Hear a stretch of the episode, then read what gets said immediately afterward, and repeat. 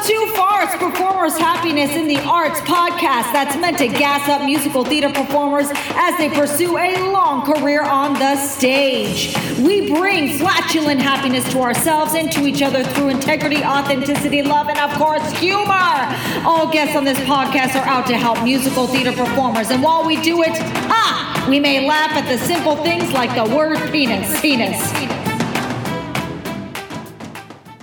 Hello, musical theater performers. Jenna Cantor here. I want to talk about the difficulty with getting healthy and just like life, let alone like the musical theater world. Uh, getting healthy, it's just what the heck? Okay. Oh, for the record, when I say getting healthy, I don't mean it has nothing to do with your size. Okay. Well, let's let's toss out this these fat phobia concepts. It has nothing to do with that. It's how your body moves, how your body feels, your abilities that you can do on stage, that you want to be able to do on stage, that your body, the way your body was built.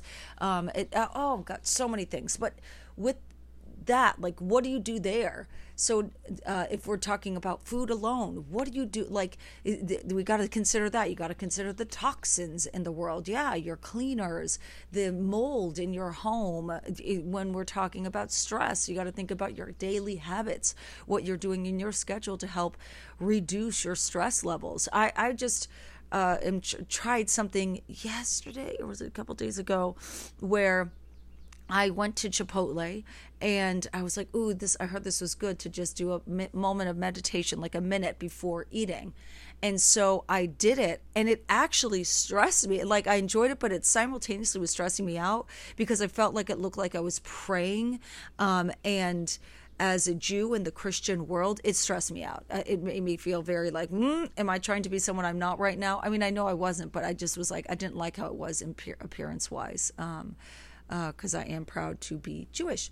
Um, also frightened in this world. Anyway, I digress. So, being getting healthy is just not easy. It's not easy. Can I get an amen? And I want it to be easy. I want to be healthy to be easy. And it goes, the food alone is like, oi, just not simple. Is it possible? Yes, but you get what I'm saying. The food alone is not simple. But when you really take in the world and everything that goes into health, uh, sleep, sleep, how you sleep has to do with being healthy.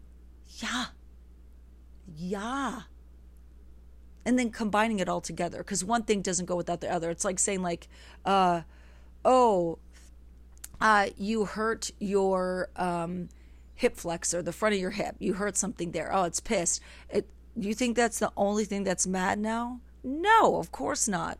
If you look at the anatomy of the body, muscles literally lay on top of each other. They lay on top of bones. But if one thing's pissed, you think it's not going to affect the other things around it? Of course it is. Absolutely. Well, I mean, that just goes for just ever, uh, life food, the toxins, your sleep, your your stressors, all of it layers and layers. One thing doesn't go separately. Yeah. That's a lot. It is a lot. It's a lot to take on. And I'm literally in the midst of trying to do this right now when you're really looking at all the different stressors that can be aha for you, you know? Just crazy, crazy, crazy. Anyway, I'm that's how I feel in my head right now. I just wanted to bring this up. If anybody relates, please say relate. I know it's one day at a time, progress, not perfection. I get it. I absolutely get it. Uh, enjoying the journey, yada, yada, yada. But I just wanted to talk about just like getting healthy. Whew. It's a lot. That's it. Take care.